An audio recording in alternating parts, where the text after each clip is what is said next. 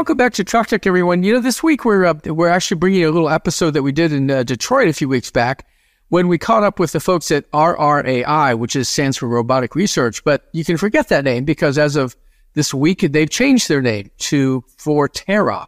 Now, don't get confused with Proterra. That's another company. Forterra is basically all about automation for harsh environments, starting with the military, which is where these guys got their start back in 2002 and more recently uh, working in forestry or off off highway work for uh, lumber, and um, finally out at distribution yards where trailers are brought in by trucks from uh, railheads and then uh, you know moved into position. And we're going to spend most of our time looking at that today and talking with Josh Araujo, who is the uh, CEO of of Forterra, about the business and how they came to be and what they're doing now in Detroit. So I hope you enjoy it.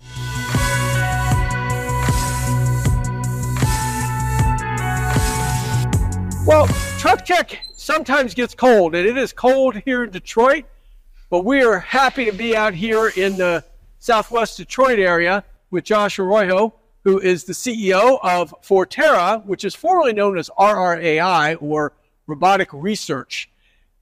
These guys are bringing autonomy to a place where it can really be useful, and that is in the distribution yard. Josh, thanks for being here. Thanks for coming Yeah, over from. Baltimore to do this. We just want to get a good sense of what it is that you're doing here in this yard. Yeah, no, great, great question. So we are enabling our partner TSIS to do transportation moves inside of a confined logistics yard. We think this is a perfect application for us to showcase our ability to move in these highly, uh, highly austere environments.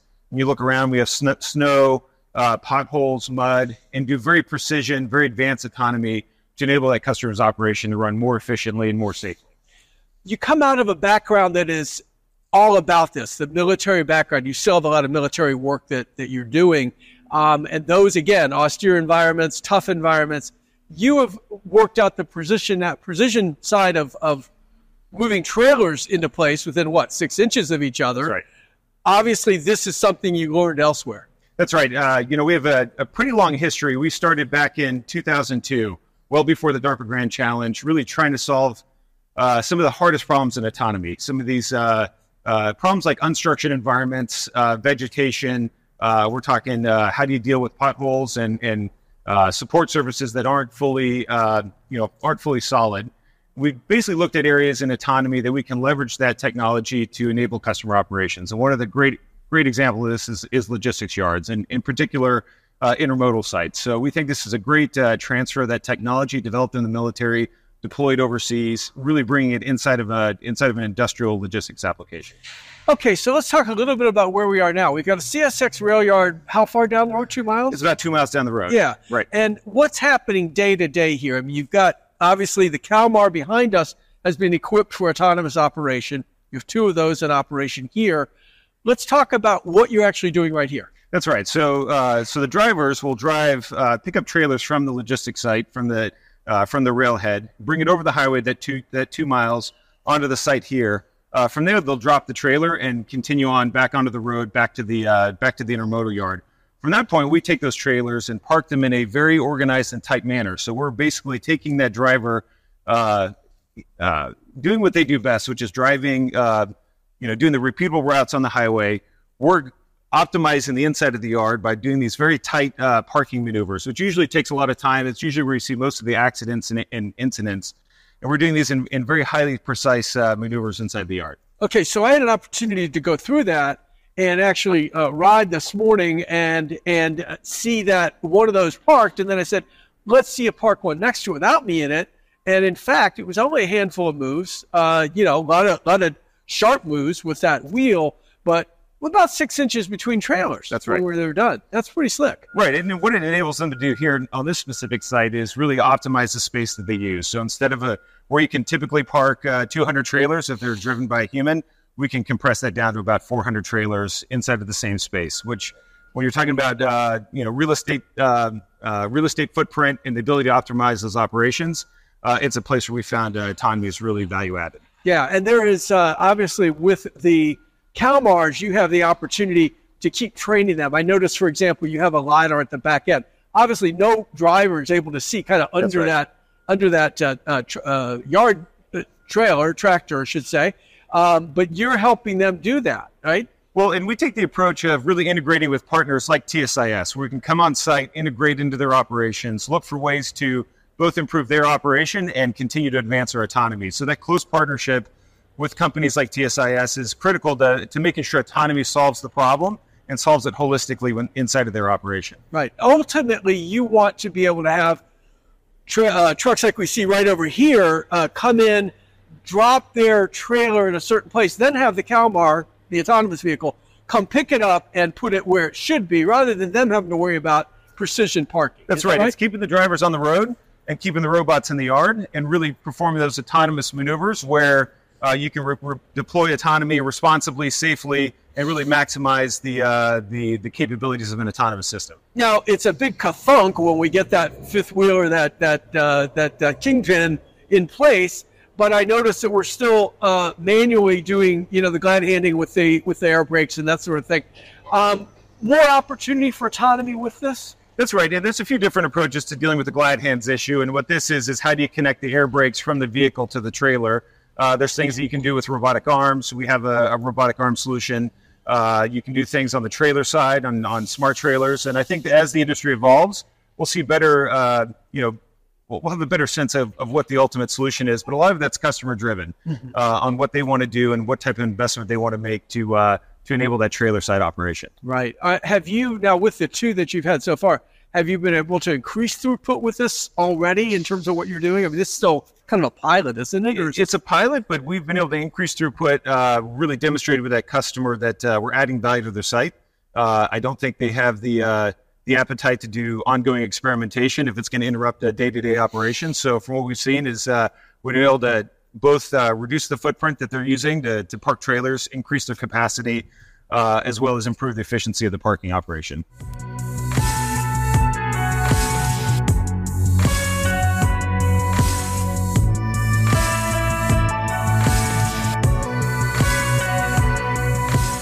Forterra name, and and I don't have to tell you that it does sound like one that you know was out there before. Uh, in, in Proterra, nothing related to that, but but I guess I want to understand something about the strategy of Forterra and where you want to go with it. Sure. Yeah, our approach, you know, given our our history in defense, really really started there, and that's a place where we want to get our product out in the field first. Um, so we're looking at these uh, these defense programs that are really near term needs to de- develop autonomy in hundreds, uh, hundreds of vehicle, even thousands of vehicle scale over the next couple of years. So our focus is really to deliver those systems and capabilities to those customers, while simultaneously finding commercial applications like we're seeing out here at TSIS, where we can really add value in in, the, in a similar type of environment, unstructured, rugged, austere, um, high precision, high reliability, and really validate those use cases and that product market fit with those customers and then simultaneously partner with the leading OEMs in those markets to really get integrated into the production line, uh, provide that uh, fully safety certified, robust product uh, that can then roll out to the commercial uh, commercial markets uh, in the coming years. Uh, as we look at further on, you know, expanding opportunities. Um, you know these industrial applications, partner with that OEM, really validating those use cases and product market fit with our partners on the um, on the operation side. It, that's really where we're going. Well, and with RRAI, which had a, a, had a dot in there for AI, I think, not exactly one that rolls off the tongue anyway. So going to a name like this does sort of um, not commonize, but makes you a little bit more approachable, doesn't it? I, th- I think that's right. I think uh, I think it's uh, it's a you know an acronym uh, name is you know there's plenty of those out there. We really wanted something that encapsulate where we're going. Uh, where we're going is you know on the ground with our customers, uh, delivering uh, you know autonomy into the most difficult and robust environments. Uh, and really, over the last three years, we've been focusing on taking that 20-year history of experience in technology and productizing it in certain applications, defense applications, uh, and industrial logistics. So that that transition on the name really just uh, reflects that transition of us from a uh, applied research company into delivering a product, a robust product to our customers. Mm-hmm. The, the, the you know the starting point I, I remember you know, my history, I was with General Motors. We worked with what used to be called Tardec and things like that, and you know, a leader follower and things like that. That was all your work, wasn't it? That's right. Uh, so we've been doing a lot of. Uh, we're the uh, the autonomy company most people haven't heard of. Uh, we're doing a lot of work behind the scenes and and really uh, enabling our customers to to be successful. In the case of, of the military, yeah, the leader follower program is one we've been on for a number of years. Uh, we really think it's a vital technology for for the warfighter and soldiers and Marines to take them out of harm's way. Uh, but it has a lot of similar applications to industrial and commercial uh, use cases. Mm-hmm. Now, you've been working on a project with Mack Defense, Mack Trucks. Uh, can you talk a little bit about what, what you've done with them?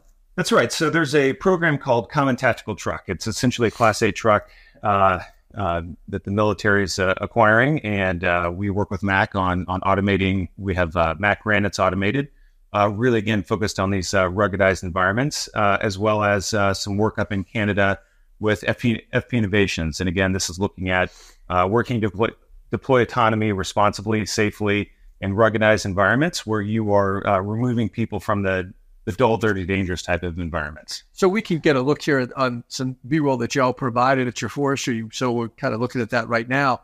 But but the thought here is that in the forestry environments is is a lot like what we're seeing outside uh, in the yard here, where you're moving certain specific routes, or what, how how's that work? Yeah, I think that at the core of it is these uh, these very austere, rugged environments where you're running on dirt roads, you're running in inclement weather, uh, ruggedized environments that you know, are difficult for a human to drive, let alone uh, uh, autonomy. And it's a way for us to deploy what we think is a, a real capability of uh, of operating those environments. So uh, again, it's it's moving uh, resource. You know, think of logging roads, logging runs, uh, moving it from the harvest site to the to the mill, um, and and doing it in a repeatable, safe, consistent manner.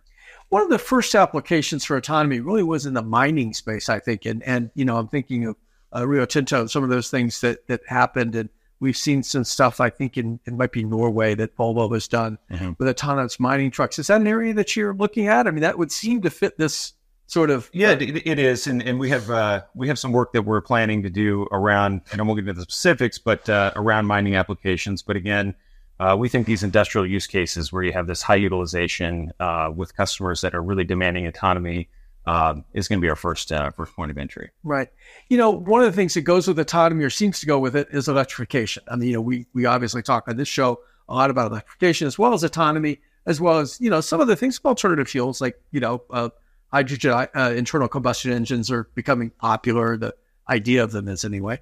Um, and I guess I'm wondering, is this something where uh, you know there is kind of a, a line of sight towards going electric with these things, or is this something where right now, because diesel doesn't cost what electrification costs, is it? Yeah, I think we take an agnostic approach to the base vehicle platform. So depending on on what our customers' desires and demands are, uh, they may want us to automate an electric version of a vehicle.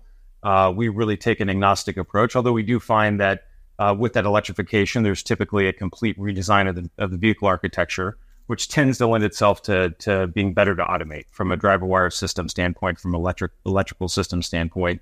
Uh, but if that customer says, "Hey, we'd like to stick with the diesel vehicle," we're we're happy to do it. Um, but I think we're about a mix right now. I've had to think through uh, both military and commercial vehicles that have electric or diesel. Um, you know, for us, it's uh, it's what is that ultimate uh, application and what does the customer need you're basically an upfitter of autonomous systems. Is that correct? Is that the right way to think of it? I think we take two approaches. We'll, we'll upfit autonomous systems in early stages of pilots, like we're seeing out here. Those two Calamars we completely uh, retrofitted from the ground up with our uh, own, you know, internally developed driver wire system, uh, the AutoDrive autonomy kit. Uh, but in some cases, we'll integrate directly in the manufacturing line. So on our defense programs, we're on a production program that is integrating our autonomy as the vehicle is being built on the production line. We'll commission our software on the back end and then deliver that to the customer. So we take a, you know, we take both approaches, but our ultimate end state is to partner with those OEMs uh, to deliver the autonomy line side. Yeah, yeah, right. yeah. And it's interesting because those, and we're going to get over to sort of the on highway piece of this in a moment. But those are the two approaches, right? I mean, if you look at uh, Kodiak Robotics, and of course Kodiak is familiar to you for another reason that we'll get into, but uh, Kodiak is taking the upfit approach, at least for now. Aurora Innovation, another leader in the space, is you know working with Continental to do the uh, line side delivery of hardened, uh, you know, automotive grade software. So you have the two approaches, right? You're taking both of them, what you say. Right. Um, uh, let's talk for just a moment about some of the programs that you're on. You're on pretty much everything the military has right now. Is that right? As far as we know, uh, so really anything that's going into production. So uh, the military has been experimenting for a long time. I mean, going back to the early 2000s, late 90s on autonomy. Uh, we're, they've now transitioned into production on uh, on at least one program, and there's several more in the pipeline. So we're on run all those programs and, and really close partner with DoD, just given our experience and understanding of the market, the capability of our technology. Um, and really, it's just the core focus of what drives us as a company is to deliver that uh, that capability to the warfighter. Sure. You started there, you're coming out now into some of these other commercial applications. The reason I brought up Kodiak is because they started out in the autonomous uh, over the road trucking space. That's their main focus. But they've also been on a program, uh, one of the programs that you're on, uh, you know, for, for DoD. They took a Ford F 150, they've shown a prototype of that. Uh, this idea of going back and forth, and I think there's some interest in the part of the military to take advantage of commercial technology, right? That's right. And we think, uh, you know, my experience in the military, I was I was in the Marines for for a number of years, and when I had a military designed, military grade uh, system, uh, it typically wasn't as performant as something you get commercially. Uh, and and I'm guessing from the military's perspective, it's a lot more expensive, a lot less reliable. Uh, and so the desire of the military or the, or the, Department of Defense to bring in commercial technologies, uh, we think it's a great approach. Uh, we think that there's a, a marketing ecosystem of, of commercial autonomy providers uh, that can actually fulfill that demand, us being one of them. So we're, we're pretty excited about the shift uh, within the DoD from less experimentation and let's get these things fielded and in the, into the hands of soldiers and Marines. Right, right. The um, the idea of uh, some of the things that I think you know another competitor uh, of yours, which would be Outrider, is already you know doing kind of the, the glad hands and you know auton- uh, they have the arm and they've got you know the autonomous uh, um, hookup of the of it of braking and that and that sort of thing. Are these things that are also on your uh, sort of plan as you go forward, or will it be specific to customer desire? I think it's we take more a, a very close partnership approach with customers, both OEMs and with those end customers, and we really look at their operation uh, and how they operate both today and how they would operate with autonomy. So we think it's a, uh, a very uh, situation dependent what that solution is going to be on on the glad hand side, for instance. But uh, really, we take a long term customer focused approach to determine what autonomy is going to bring to their operation. Mm-hmm. How do you feel about? And again, I know you're not going there in in terms of the over the road autonomy. Are we looking at sort of some false hopes here, or do we do you see a a longer rollout? Obviously, we're, we're talking a couple uh, again. Aurora and Kodiak say they'll do at least some commercial operations in 24. Um, Torc Robotics, another strong competitor because they're tie in with Daimler Truck, uh, you know, has a, a, little longer time frame, but we know they have their redundant chassis, for example. Um, do you see this rolling out in a meaningful way over the next few years or not? We, you know, I'd, I'd say, look, we're not in that market, uh, but we do. Uh, we are big supporters of what they're doing. Uh, and we, we wish them the best and we hope they're successful in hitting the timelines they've set out. Um, although I don't have uh, any insights into how they do that internally, we're, we're hoping they do. We're hoping they do great. Yeah, yeah, but but you wouldn't you you you're not of the mind that it's going to take longer, a lot longer, for example, to to get there. I mean, you're obviously watching the progress because it's very relevant to what you're doing. That's right. I, I mean, I think there has been setbacks. I mean, there's things around base vehicle availability with that redundant system. Uh, there's things like regulation. Uh, what is safe enough? Um, uh, how they how do they do their uh, validate their safety cases? So uh, you know, it's an interesting. Uh, you know, they're doing a lot of in- interesting work. We're definitely paying close attention to what they're doing. but again, we're focused in a entirely different part of the market. And the good news is, when it comes to regulations, you don't really have to wait around for that. I mean, because most of this is private yard and and like you said, secure environments, things like that. You're not really governed by that much, are you? We tend to try to um, we don't want to be blocked by regulations that haven't been fully vetted or, or sorted out. And we look at the places where you can deploy autonomy safely, responsibly, uh, without the regulatory uncertainty. Those are the areas we tend to focus. We think it's a much more uh, near-term addressable market with a with a really big problem our customers have that we we feel we have a solution that solves it. Mm-hmm. Let's switch to just for a moment to finances. You raised uh, 228 million, I think, is the number uh, in the Series A a couple years ago now. Mm-hmm. Um, t- talk about sort of what you see now that you're the CEO for the business going forward. Do you see this as a public business? Do you see this as a business that, you know, again, you know, we're past the SPAC bubble and we see new uh, regulations coming that are making SPACs a whole lot like IPOs now. So, uh, you know, that's probably not even in the consideration set anymore.